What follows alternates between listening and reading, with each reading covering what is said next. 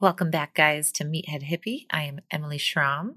I just can't wait to motivate you, motivate the fuck out of you with this interview. Jenny LaBaw is someone I met many years ago and just has the kindest heart and is so freaking strong. If you guys saw my Instagram picture of her, she's just jacked and ripped and beautiful and has the best spirit in the world. And I've wanted to podcast with her forever. And I'm so glad she's on the show. She's a runner. She ran 500 miles across Colorado to raise awareness for epilepsy. She's a CrossFit Games athlete. She is a trainer. She is an incredible human being with just so much drive and passion. And I just, I love it. You're going to love it. So please listen in, share, subscribe, and also leave a review if you can. And I would love to hear what you guys think of this episode. I'm trying to think of what's going on. I was going to Ohio this weekend, but unfortunately that has changed. So I will be in Colorado for the next few weeks, ramping up for January 2nd, my all new MFit challenge, $21 for 21 days, emilyschromm.com. And also, I am really excited to start preparing for a launch of the Body Awareness Project. I've been working on it for a while, but I'm tackling the skin. So if you have been affected by acne or skin conditions or know someone that has, this program is going to be incredible. I'm interviewing people that are experts in the field and giving you guys a full program on how to help heal your skin from the inside out hormones, food, stress, everything you can think of. I just I can't wait. This is the first time I'm actually talking about it. So I'm nervous because it's something new, but it's going to be incredible. And it's something I wanted to do for a very long time. Skin, you know, if you've had skin issues, you're with me. You know what's up. So, anyway, listen in and I'll see you guys next week. I'm Emily Schromm, the ultimate meathead hippie. Welcome to the show.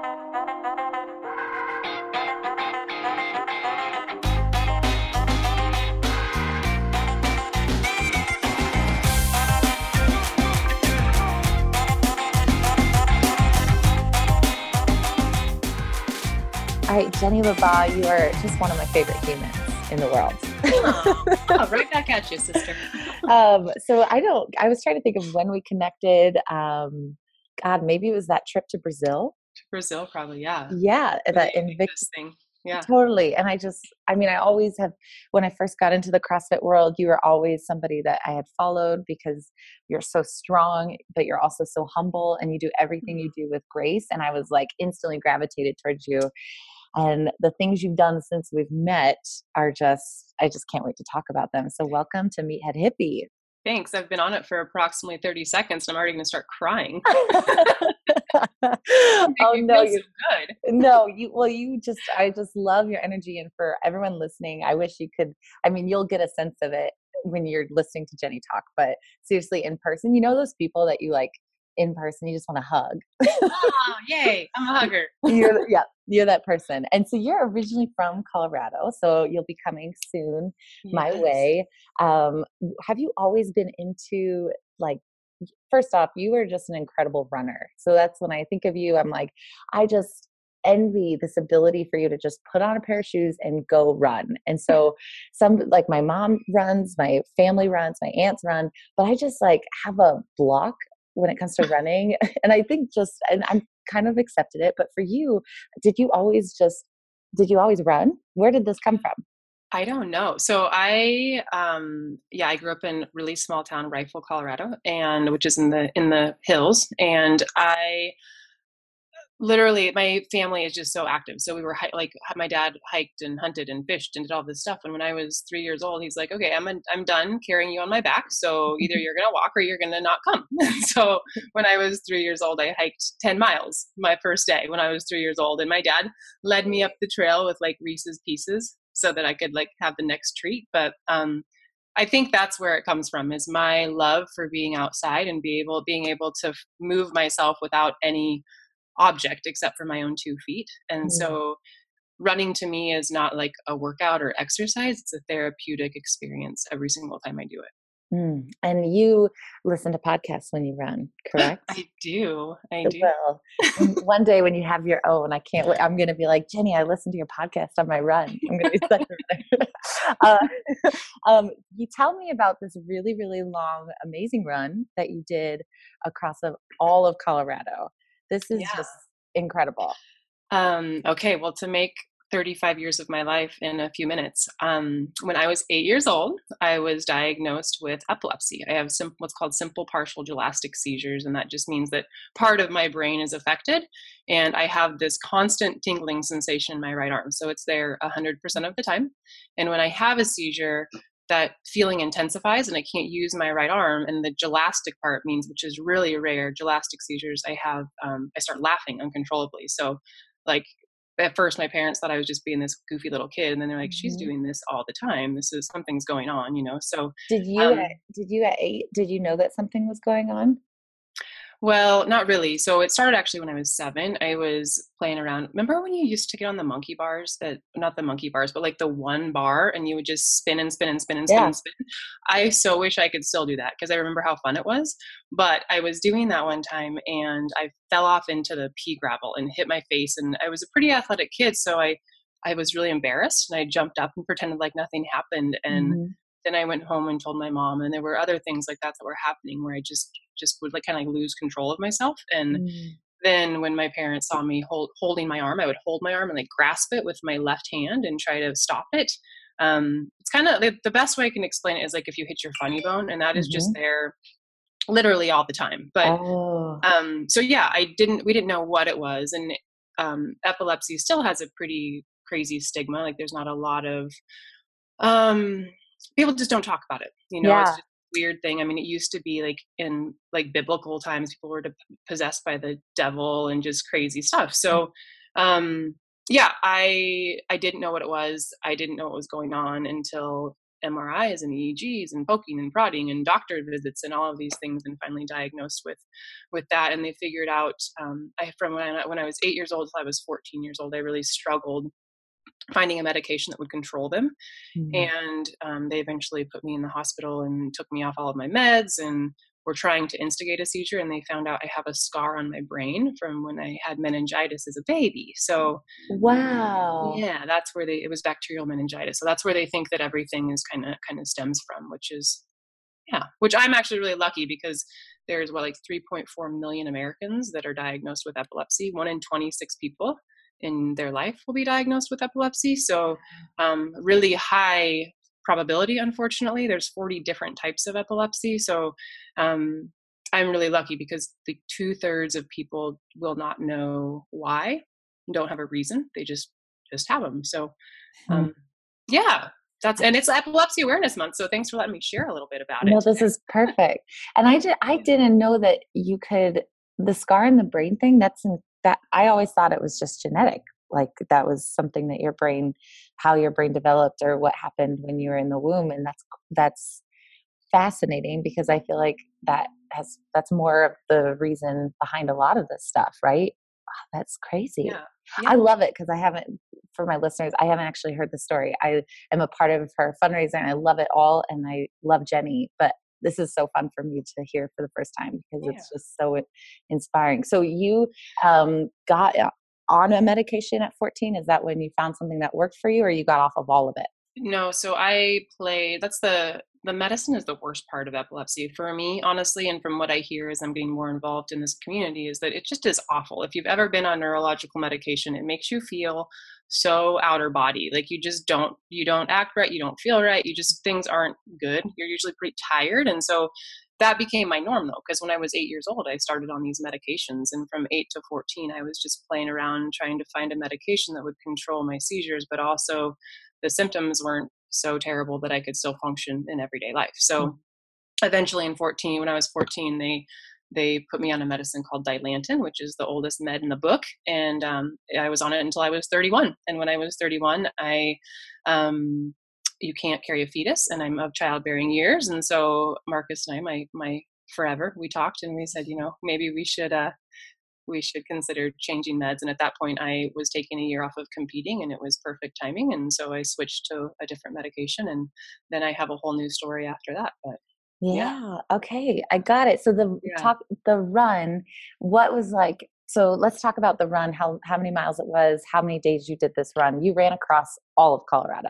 Yeah. So to kind of give a backstory, I when I was diagnosed with epilepsy, I never talked about it. Then I got in like several years later in my adult life, I got into CrossFit, and as Emily kind of touched on, I had a little bit of success in that. And in 2011, um, I got sixth, and then in 2012, I made the games again, and Marcus, who is a videographer, said, "Jenny, you know, we we have to put a video out to. This is a great. You have a platform. Like, you people are following you. Like, let's share your story." And I immediately reverted back to that scared little eight year old girl, and I was like, "You're insane. No." and then we did it. So he he's like, "You know, let's make this video, and if you don't like it, then we don't have to use it." And I'm a I'm really good at arguing, but I couldn't really argue with that one. so, so we made the video and it was awesome and I knew that I had to share it no matter how scared I was. So I released it and the outreach was absolutely overwhelmingly positive and people of all walks of life saying that they had epilepsy or their sister or their mom or whatever, or they have cancer, or just, oh my gosh, thank you for sharing a little bit of yourself and being vulnerable enough. So there was this great, great outreach. And then I, I knew I had to do something bigger, but I was still a little bit stuck in that selfish athlete role, which isn't mm-hmm. bad. I'm not saying selfish is a bad thing. You know, you have to be like that when you're competing, but um, yeah, so I competed a little bit more, and then I knew I had to do something way bigger. And Marcus and I were driving home to Colorado to see my family, and up by or driving up from Durango, we were going through the Animas Canyon, and I just had this overwhelming feeling of awesomeness because that's how I feel when I'm in the mountains, just mm-hmm. like this clarity and just I'm finally get to be me. And all of a sudden, tears started pouring down my face, and I looked at him and I said, "I'm going to run across Colorado for epilepsy." And he looked at me like that was a totally normal thing to say, and he was like, "Well, okay, let's do it." so so for about two, I guess we we saw my parents for a couple weeks, and then went back to California where we're where we're living now. And for two and a half months, I planned this run. I got sponsorship and planned the route and sort of trained. Brian MacKenzie, if you know that name, he helped me out immensely and gave me some programming, so I didn't have to think about that. And mm. um, yeah, I, I ended up two and a half months later finding myself on the New Mexico border of Colorado with this caravan of people. My boyfriend Marcus, my mom was there. My dad couldn't be there at that point, but he was in and out. I had my dear friend Tori Zellick was my massage therapist slash my mental coach and shoulder to cry on, and my girl. I needed a girl there, um, mm-hmm. um, and my dogs. And her Tori's dad, um, Vaughn, was with us the whole time too. So I had this caravan of people that we started on the New Mexico border, and I ran 500 miles up and over the Rockies to the Wyoming border. It was um, let's see, eight mountain passes. There was 36,000 feet elevation gain and 35,000 feet elevation drop. Um, what else? Oh it was God. it was hard. how was many really hard. How many days did you do this in? It was so the whole thing was 31 days, but 27 days of running. I took four days as off days and PR days, you know, where I was in gyms or at parks or at hospitals trying to do some promotional events. So Oh my gosh. Yeah. And how did how did you even map this out? I wouldn't even know where to start. Like you just were like, I okay, day 1, I think I'll have 15 miles in me. I don't even know how would you do that? I didn't know. I had no idea. And I'd never done I mean, okay, so to give you a little you say I'm a runner. I I'm I like I am, but I do it just for peace, not for like I did one marathon in my life and I qualified the Colorado Marathon in at the Poudre Canyon in, in yeah. Oregon. So I did that marathon in like 2006 and I qualified for Boston and I was like, I'm never running a marathon again. That's so silly. oh my God, you're so good. So what's your like average mileage here? Cause this is, you're a on soccer run. Yeah. I'm on a, a run. player. Yeah. That was like what I did in college. But, um, let's see on my run it varied you know because some days you're going up a mountain pass. I learned fast that it's way faster to walk uphill than it is to run. So mm. um, some days were, were definitely slower than others. But towards the end when so you asked how i learned to plan it. So i thought well i'm like i'll just go from east to west you know? And then i looked and i like growing up in colorado my whole life i'm like oh yeah the entire eastern side of the states is like kansas. Like i don't want I don't want to run on flat ground and look at fields. So yeah. um, I was like, I want to enjoy this and be in the mountains. And so I just kind of planned my route through that, through the experience that I wanted to to be in the mountains. And so um, yeah, I just got on Google Earth and or started planning it. And as far as each day, I actually looked at the destination rather than the miles. So I was like, well, I want to end at this campground or I want to end at this town. I wanted to be in the public eye because the whole idea was to raise awareness for epilepsy. So mm-hmm. if I would have been on a trail somewhere, nobody's going to see me, and I'm not going to end up in these towns that I want to be able to to talk about the cause. So um, yeah, it was more trying to stay with a end location for that day. That makes sense. And so, yeah. a- average miles per day um, I think it averaged out to be like 19 miles a day. But some days were, tw- I think my shortest day was 10 miles, and my longest days, I had a couple 27, 26s, you know, that kind of stuff. But that's amazing. Yeah, and I don't know my average pace because of that, you know, I I'm, don't. I'm, yeah, that makes sense. I'm going to make sure that Marcus's videos, the first one that first away, raised awareness, and also the one that he made with this video, yeah. documenting it all i want to put both of those in because they are so amazing. They're yeah, so he's good. talented. He makes me look good. He's really oh he's gosh you're so humble. You're so well okay going back to bmac brian mackenzie yeah. what did you do for training for this? Well so at the same time i'm i mean it's literally two and a half months and i hadn't been running at all you know so like that. So I was like, Brian, I'm like, well, I called him actually right after that day that I decided I was going to do it. So I was like, mm-hmm. Brian will help me with this. I call him like, dude, when do you think I can do it? And this was in June, late June, right? He goes, well, probably September. And I was like, I am not training for a year and a half for this stupid thing. And he's like, no, no, no. He's like, this September. I was like, oh. then I could do this. Can okay, you imagine? Can you imagine having to think about it that long? No. Oh, no, see, we no. were talking for all my listeners, Jenny and I, before we hit record we're very similar. When we think some think of something, when we have an idea, it has to happen like now. so I can only imagine a year wait for something. No, I would go crazy. No. yeah. So to train, like it's I think the longest training run I did was 15 miles. I I don't think I did any more than that and it was broken up. I mean, for anybody that knows anything about endurance training, just going out and pounding the crap out of yourself is terrible. Don't ever go run 500 miles across Colorado, guys. it's not a good idea. My knees still hurt, but the cause was worth it. But the um yeah, it was a lot of interval interval type training, longer intervals. You know, we do um like three 5Ks 5k repeats for trying to hit certain goal times um, mm-hmm. i did a couple like mile or mile mile repeats um, as far as strength training i did two to three days of strength training still in the gym doing more single which i still do a lot of that stuff it's more of my my jam is to do like single leg um, mm. unilateral work and yeah it's, it's, the things the things we forget about in crossfit the things we forget about crossfit yeah i'm not i'm like the least crossfit crossfitter you'll ever meet in your life I love it. I think it's great, but like, yeah.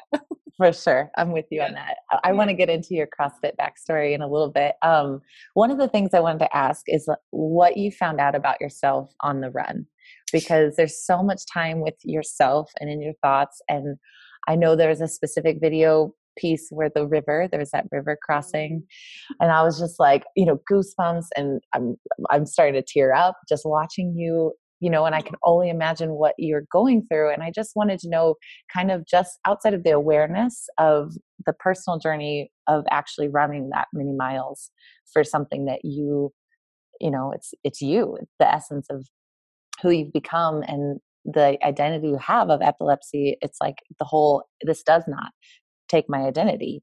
I was just really curious of like the emotional path and the journey you went through as oh. you were actually running. Oh man. So that is something that I don't think anybody, unless you've done something like this, will be able to understand. Um, from one minute, one day to the next minute, it was a completely and totally different mental state. You know, mm-hmm. it was, you'd go from like, oh my gosh, I lost four toenails. Like, oh my God, my feet hurt so bad. I can barely walk. I had to cut holes in my shoes so that my feet would fit in my shoes. Like, it was just the amount of physical pain would sometimes take over your mental state. But mm-hmm the reason of running for I, I, ran for people every day. So i got so many people that reached out and i asked i said can i please run for you today? And so each mm-hmm. day i would run and i have those people like written on my hand and remember when things get hard like look down and why are you doing this? And when i'm a huge proponent of your why when you do things like why why are you doing it? Great that's awesome that you're doing it but why are you doing it? And if you know your why is strong enough, whether you're trying to change your dietary habits or you're trying to do a physical feat or whatever it is, if change your job, whatever it is, if your why is is stronger is strong enough, then then it's going to be worth every single step and you'll make it through the hard times. And so i knew that but to go through something this is by far the hardest thing i've ever done in my life. So to to go through that and really put that to the test was huge.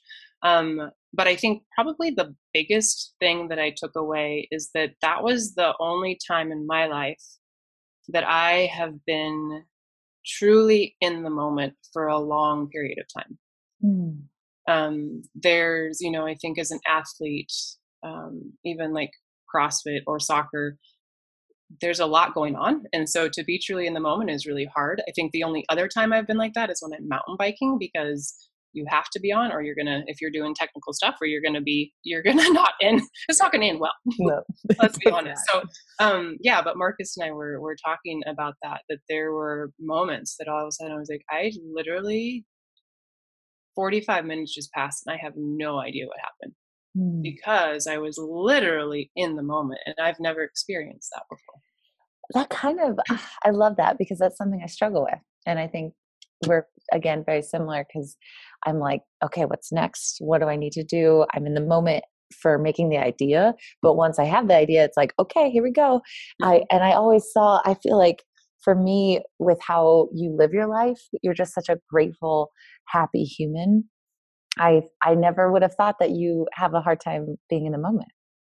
Well, I think part of that comes from always wanting more and expecting more mm. out of yourself, you know, and that is by far never been pushed on me. That's just who i am innately. Like i just mm-hmm. i think it's a i think it's a good quality but also one of my worst qualities because of just that. Like marcus is like will you just sit down in the chair and look at the fire? I'm like i can't. I've got to do 75 other things. Like there's so much going on. And he said you're killing me right now.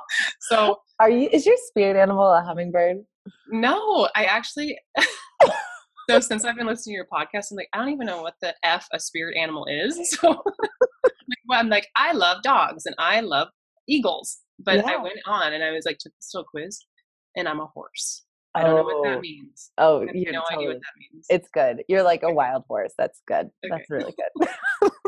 I'll read it to you at the end. Okay, great, great. But um, um yeah, yeah. I it's it is hard to be in the moment, and I think it's you see that everywhere right now like be here now be in the moment be present it's everywhere and it's so important but guys it's so freaking hard mm-hmm. it's hard for everyone you know to it's, truly be in the moment is so hard and i think it's most of the time when you're trying to be in the moment you're just telling yourself be in the moment be in the moment be in mm-hmm. the moment appreciate appreciate mm-hmm. um and so that's why are you into meditation I am. You are okay. Let's see. This is the piece that I'm missing.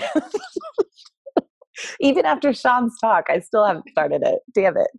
Um, what what helps you with your meditation? so I have to focus on the breath 100%. Like I've listened to the done the Calm and done Headspace, and I like the apps, but I I, I can't even that. I'm like, oh, the phone. I'm like a squirrel, squirrel, squirrel. You know. So mm-hmm. for me, I have to just go. And I started. This is how I. I mean, I'm still. I would not say I'm good. Like whoever's good at meditation, like that's a hard thing to go go for, right? But I just focus on my breath, and I literally lay on my back and put my my hands on my belly, and I just do really deep belly breathing and I that's that's how I can get myself to calm down and that's a good idea. How yeah. often do you do this? I try to do it every morning. On the days that I coach is seven. It's hard because I don't, you know, that's hard early. to get going. That yeah, for yeah. sure. Okay, yeah. well, if you can do it, I can do it. It doesn't remember. So here's with meditation, and I say I'm bad at it because I am. Like the whole idea of meditation, right, is to be aware of your thoughts. And I think that I go into it like, oh, I need to clear my thoughts. And that's not what meditation is. It's being aware of your thoughts. And when they go one way, just bring them right back. And for me, that's where the breath is that one thing. You know, I just always bring it back to my, my belly breathing. Okay. Just do it, girl. Just I know. I like that cue.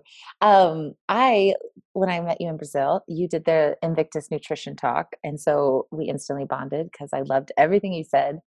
Because I do know I, you were the only one in the CrossFit world that were you were like, yes, carbs are okay to have, but you don't. It doesn't mean you can have Skittles.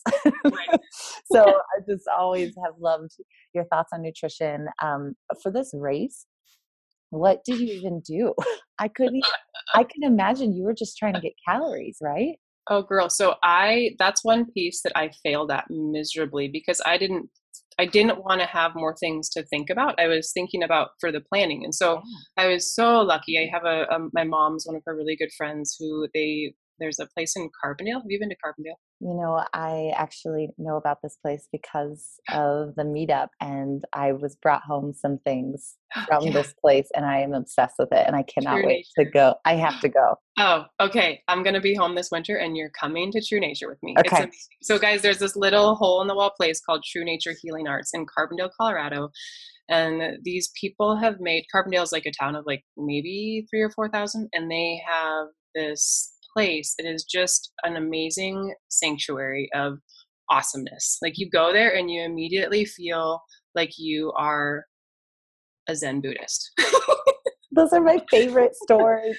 I'm amazing. But it's a it's a yoga studio. It's a it's a cafe. It's a they have one of the only certified reflexology paths in the United States, possibly even the world. But it's it's it's amazing. Oh my Um, god, I found that in Japan. Wait, yeah, wait, it's like a the walk on it. Yeah. Those are amazing. Yeah. All the pressure points in your Oh. feet. yeah, I bet your body was just like, oh, yeah. It's amazing. Ooh, I so this company yeah it's it, you have to get there and go to this place guys but the the company um, has a kit had, had a kitchen called true nature healing arts kitchen and my mom's good friend was their chef and so they volunteered and made food for me they would freeze not freeze dry but they cook they um, seal the food and then freeze it and then bring it to me and i would just heat it up in our little our little camper stove every day but it was um, at first i was like well this is what i eat you know like i'm boom, boom, boom, boom. And they said, okay, well, we'll make that. And about day two, I was like, okay, this isn't going to work. I'm going to need a little bit more carbs than this. and so I said, if you could just start adding rice into the meals, that would be awesome. And so, but then what happened is that as I got going, I was not hungry. I didn't want to eat at all. I was like, I wake up in the morning and I every before the run, I would have two hard boiled eggs and a banana. And it was like choking that down in the morning. And then I would run my whatever, 15 to 25 miles that day, whatever it was. And I would get done.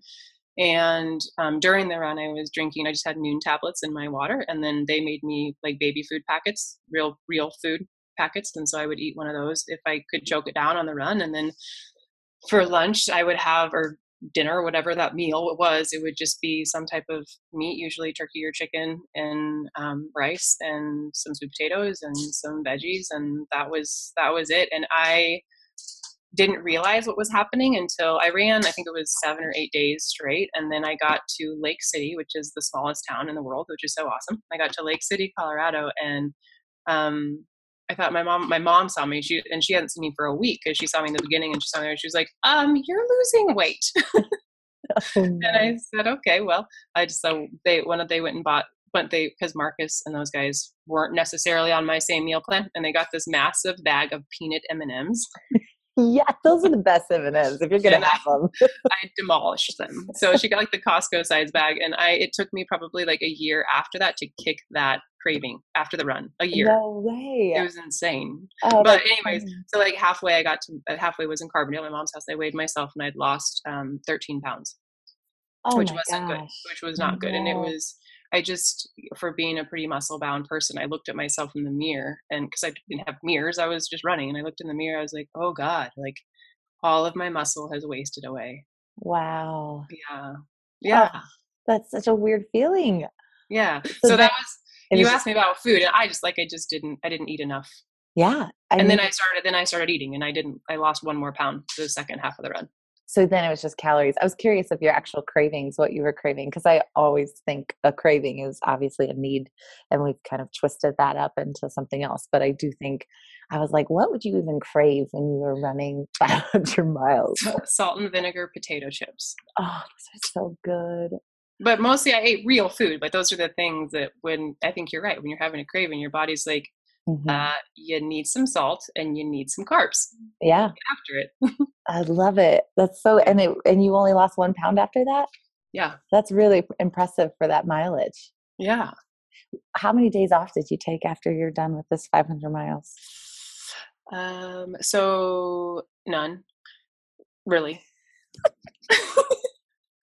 I love it.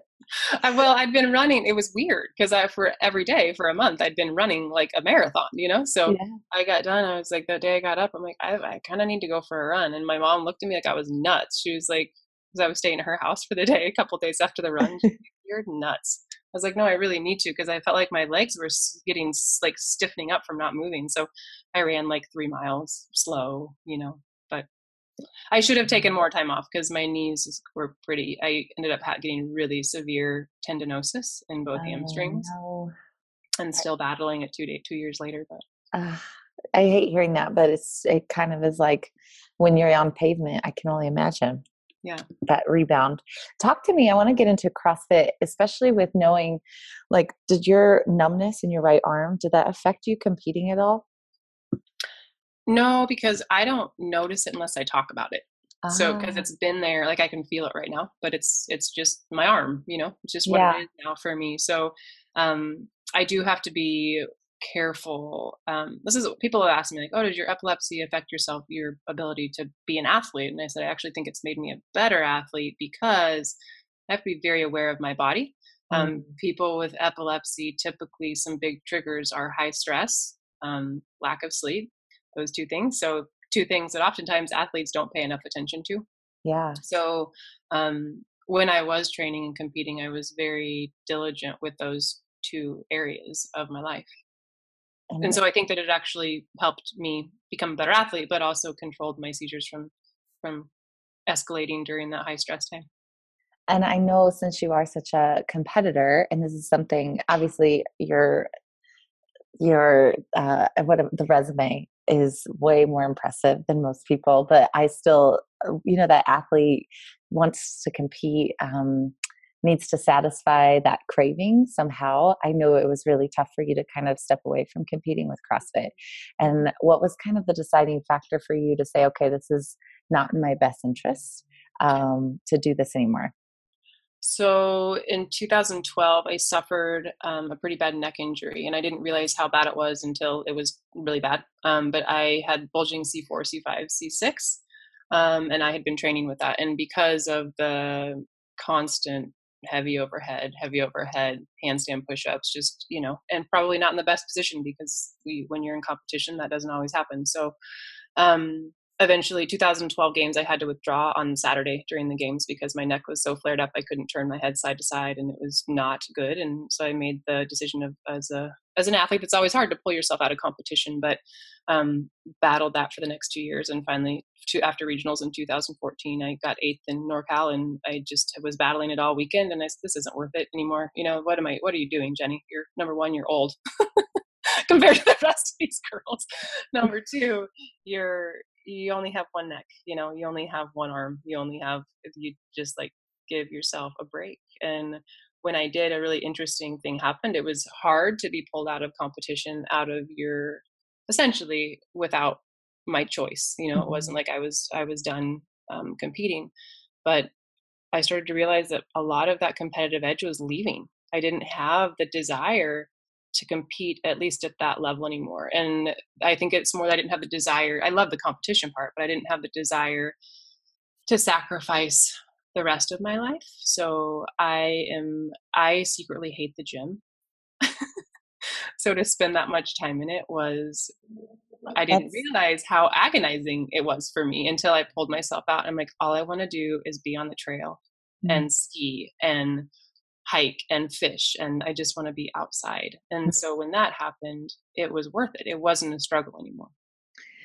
I love hearing that so much from you. I think that uh, what I've found is that when you know you look at your life as like a big pie chart, uh, if the other parts of your life outside of competing or training aren't very great, if they're not very fulfilling, then it's so much what matters. And it's not always like having to prove yourself, but it's having that thing that just it does fill you up even though it's so draining you don't even realize it's draining because it's the one thing that fills you up. And as far as like the rest of your life when your relationships are healthy when the work that you do is more fulfilling when you get outside more it's like oh this it it makes it all balanced. It's this balanced pie chart versus this kind of all or nothing which so many athletes struggle with post competing you know?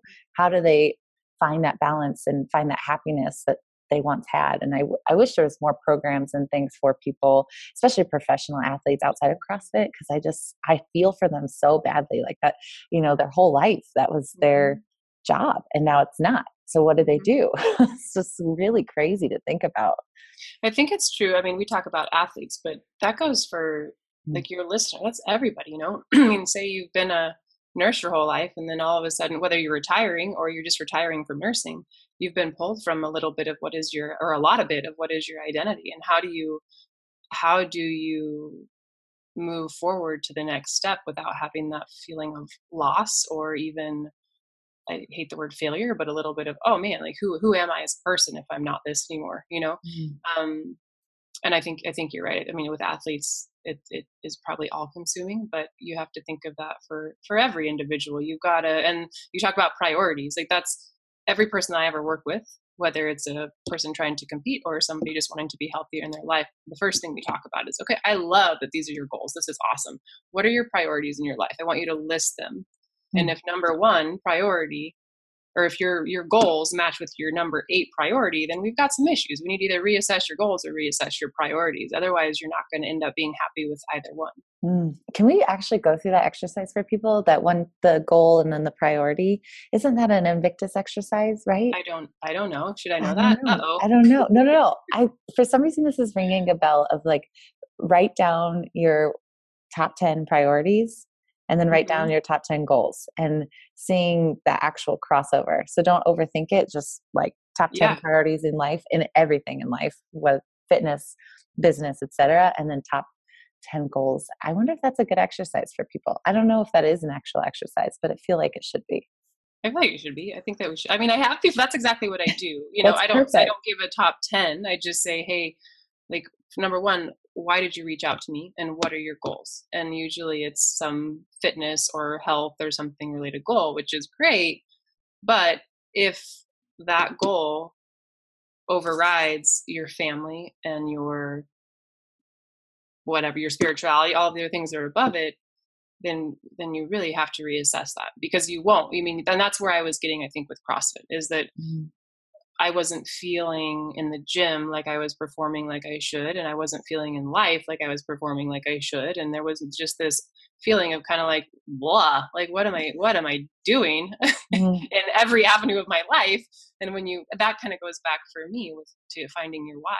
You know, if you're if you are following your why, you're following your purpose, you have this clear focus of what you're doing and why you're doing it, things are gonna happen Mm. If you don't, if you feel lost in life, then it's time to step back and reassess those priorities, your goals, and your why. And mm. if those are in line alignment, you're gonna you're gonna belong in true nature healing arts because you're gonna feel like you're amazing. yes, it's so true because when you have those lined up, which I know so many people struggle with, like what am I gonna do? What do I want to do? It's like the overthinking is what kills it because it's what makes you have that like those moments we walk away from clients where you're like ah like i did do something for that person today. Or after like for me in my podcast like that connection like yes i feel connected. And it is usually for me connection and i think for a lot of people connection but like what gives you that feeling? And i think it can line up with career and income and everything that you are you know seems so fantasy for people. It's like it's so, such a reality. Yeah yeah what are your goals right now? Uh, just I'm just going to put you on the spot. I'm very curious. what are your goals? Just in general. Yeah, like it could be fitness too, because I I do think there's definitely some, you know, this is good for me for my listeners because I the one goal that I had for so many years that never happened was making regionals for CrossFit. Yeah. So I got like 63 when it was 60, and then the next year they dropped it to top 20. So I was like. this sucks because I would have to work so hard, so hard, and I just knew as soon as he announced it, I was like, nope. That's so not going to happen. And because I knew how much I put in to just make 63. So I was like, this is going to, that's crazy to me. So I, that's the one thing that always had bothered me. And I finally, I loved competing in CrossFit. I really did. But I also, I was always passing over like the identity thing. Like, I feel like I have to do this. So my why was so wrong. Mm-hmm. And then realizing that my why was wrong was really helpful. So as somebody that just loves the competition of CrossFit and I'm a religious watcher of it and I love the I love everything it is. I do still struggle with some of the things that it's turned into, um, as I know you can agree with. But uh, yeah, I would love to know what your goals are. What your goals are. Um, well, I think fitness wise and physical wise, my this is going to sound so cheeseball, but my main goal is to not hurt. I have been such I've been a competitive athlete for so long, and that does not come without a price to pay. And um, my knees are sore from the run, but that's I'm getting back into running, so that's great. I've been running more. Um, but my I just hurt for so long. So whatever my fitness goals are, are to stay healthy and to have a really damn good time. Mm-hmm. so I don't have a program right now for the first time in a long time, and it is so awesome. Some days I'm like, I feel like doing squats. Some days I'm like, I feel like going for a hike. Some days I, I feel like I need to stretch, you know, whatever, whatever I feel like that day. And it's a, it's so cool. yes, I love it. Yeah. So I, I feel bad, I, you know, after having a fitness goal or a physical goal for so long. No, it's so yeah, good for you. It is. I am. I'm running a Ragnar relay. I guess that's something. Oh, that's really great. Is it in Colorado? Uh, well, so Andrea Ager, our beloved Andrea Ager, sent me a message. She said, You want to do a Ragnar relay? I said, um, Okay, sure. When? She goes, December 8th and 9th. I said, Great. Yeah, I'm in. Then, like a week later, she's like, Oh, it's in Tampa, Florida. Oh, just like, okay. Note. So now I'm afraid that I'm going to get eaten by an alligator on the trails at night in Florida. Oh, but I'm going yeah, right. You got to worry. Uh, in Costa Rica, there's crocodiles everywhere. Oh like, no. I really? know, and it what had just flooded. You, uh, you just, I don't even know what I would do because crocodiles are like the, they are so stealth, and then they're, I mean, the, the nature shows like those animals don't have a chance. So, no. I mean, I would like to think that I would survive, but I'm also just gonna avoid the water. okay, good. So All right. You'll be good. Maybe like a taser. Alligators are good. Crocodiles are the are the nasty. Are there crocodiles in Florida? No, just alligators. Okay, good. Okay. Yeah. Oh, look at Andrea Agerbaum running more. Good for her. I know, I know. We have it's fun. I guess it's. I didn't really know much about it, but I guess there's Dick Castro put a team together, so oh, it's like yeah. Froning and Camille, and I think Chyna Cho, some some big names, and so we're going to be going against them. So there, it's. I wouldn't say it's a physical goal, but just something really fun to go do with people I used to compete against. That's really so fun. that is physical goal. Um, my other goal right now is, um, and again, it's probably going to sound pretty cheeseball, but I want to be happy. Mm-hmm. and so I don't want to go into extreme detail right now because there are things in the works. But um, yeah, we're going to have some pretty big life changing events happening in the next few few months that are going to lead towards that that happiness, something that I've needed for a long time. So yeah. I love it. And it's actionable, right? So like right. said, screw it. I'm doing yeah. it yeah yeah yeah exactly. And i i love i think all you know it's okay to like go through those pain like there's so many days i remember just being like this is not where i'm supposed to be but there will be a time where i it's time to make the change so i'm mm-hmm. just really that's awesome. I want to know about um well first off do you take collagen Yes. Okay, my good. tea every morning. Perfect. Cool. Just, I was just making sure. I was like, I, th- I need to send her collagen. Yeah. Um, I don't want to forget it. So tell me about this wild woman. Um, oh, girl. I, I, love it. I can't wait to hear all about okay. it. Give me all the right. beats. So I will try to make this. I'm not. A, I talk, so I'll try to make it as short as possible. But um, I have attended retreats and I've been parts of retreats and I've coached at retreats and I've done all of these and I've always learned a lot and taken something away. But I've also never left a retreat and been like this aha moment of like, that was the coolest thing I've ever experienced in my whole life. And so I, for years, have wanted to do something what I think would fulfill my desire for a retreat. Not to say that it is for everybody, but um, I didn't know how that was going to happen. I knew it had to have some physical component. I know it had to have some bit of empowerment component. And with that, I knew it had to be with a group of women because a group of women together is like, look out, hear me roar. So, um, I was, it was this last summer, we were um, in Carpentaglen and we were hiking, and it was within about 10 minutes. I looked at Marcus again, one of these aha moments, and I said, I am gonna do camping retreats. And he said, um, okay. I said, but it's going to be for all women. And I'm going to call it the Wild Women. And I got, I was in an area that I had service on my phone. So I got on and the, the domain was open. So I bought the domain right then, which was a sign. Yes. um, so, well, wild should stand for something. And this is going to be women interpreting life differently. So Mm. the whole so again, it was like two months. I got home. It was kind of like the run all over again, which is really ironic because it, the first Wild Women event happened this same weekend that I started my Move Mountains run across Colorado two years before that. Oh, that is crazy. so kind of like a important Full weekend. circle. Yes.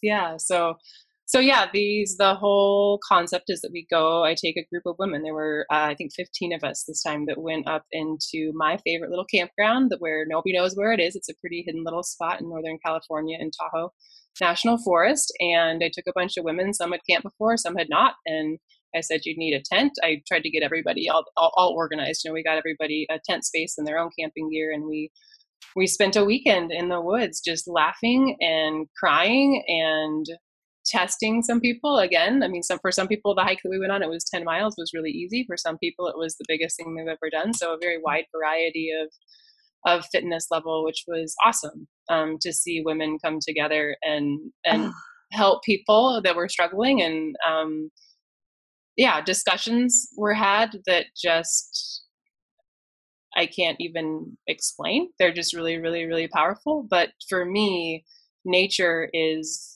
all powerful you know for me i'm not a religious person but i'm a very spiritual person and mother nature is my god for lack of a better word um, and so to be out in nature and to share that with the group of women to take time for themselves you know i think that women and I am not a feminist at all, guys. Like Marcus is my forever. My dad is my hero. My brother is my other hero. Like I love men, but there there is something about women that we try to take on the world, and with that, we usually leave ourselves in a hole. And so the idea is to get women to realize and learn from Mother Nature that you need to take care of yourself in order to take care of everybody else. I have to go on one of these with you. You I- can anytime. I'm going to invite my mom and my sisters, and they're oh, this they're going to love you. This is It's so so fun. fun. So, It's do you, so have, do you have the next one planned? Where can people find out about these? Well, it's wild. It's wildwomen.com or jennylabaw.com. It's kind of a play on the same website. But um, the dates. So this is what happened. I had the first one, and then all of the fires happened in Northern California, and so we couldn't. I didn't even want to be outside. I didn't want a chance that you couldn't have fires, campfires, anything like that. So kind of got put on hold, and now it's rainy season, snow season. So I'm looking at some stuff for this winter, but for sure. There's several planned for next summer, and there'll be a there'll be a retreat schedule up there. Um, when is this going to go live? Do you think? Um, so this is uh, going to be episode 32. So we're on episode 30. So in two weeks. Okay, yeah, I'll have stuff up by then for sure. Perfect. Yay. Yeah. Oh, I can't Yeah. wait. I seriously want to be a part of this and with the like bringing impacts and doing work. Yes, ma'am. I Oh. have. Ooh, we got to chat about some impact stuff. I have some ideas. Perfect. I can't wait. Uh, so yeah, I would hope so much. I would love to have you be a guest. That would be awesome. Ugh, we would have so much fun. Okay, I got to read you your um horse spirit animal. Okay. um, I used to love what was the uh, what it was Black Beauty. Like I loved Black Beauty, but the one oh, it's uh, oh my gosh, I'm gonna forget the name. It was the, there was a sequel, and it was this guy that was this rancher, and he fell in love with this ranch daughter. Oh my gosh, I don't know. where the wild heart is, or something. Oh no, no. I'm thinking of the one where the horse broke its leg. Never mind. That's oh not no fun. oh no oh shoot i'll think of it uh okay let's see a horse it's pulling up i wonder what marcus is marcus is so awesome He's so He's- awesome. I love you too so much. I'm a lucky girl. you guys are both just wonderful people i think he- i actually knew marcus before i knew you When did you meet him? i met him on twitter um forever ago because of my blog. I think he thought my blog was funny because it was called bacon and skinny jeans. Something really random like that like just like uh, that's that's funny. It was just like a one time thing and then um Yeah. it came full circle when i met you in brazil. Okay your personal freedom is of the highest priority sometimes at the expense of others approval and you buck away whenever whenever someone tries to stifle you in any way even though you know how to travel to other dimensions and realities You still deal well with mundane issues and concerns. You're very loyal to others once they've earned your trust. You love to wander about just for the sake of exploring with no particular goal or agenda in mind. And you're a natural leader and evoke confidence in others. Oh, girlfriend, I like that. You're a horse. I love it. I like that. You're my first horse on the podcast. Ooh. I feel like that's a special animal. Like they're Wow. they're they're so wild but so like can be tamed, but they're never really tamed. So it's like a nice it's good. I like that. I hope that's me. yeah, I think it is. Jenny, this is so wonderful. So all your JennyLaBaw, um, com, wildwomanwomen.com, and Mhm. then your Instagram. The, thewildwomen.com. thewildwomen.com, and Instagram, where can they find you? Jen LaBaw. Jen LaBaw. Perfect. I'll have everything in the notes. This was so awesome to catch You're up. amazing. Thank you so much. You're appreciate it. amazing.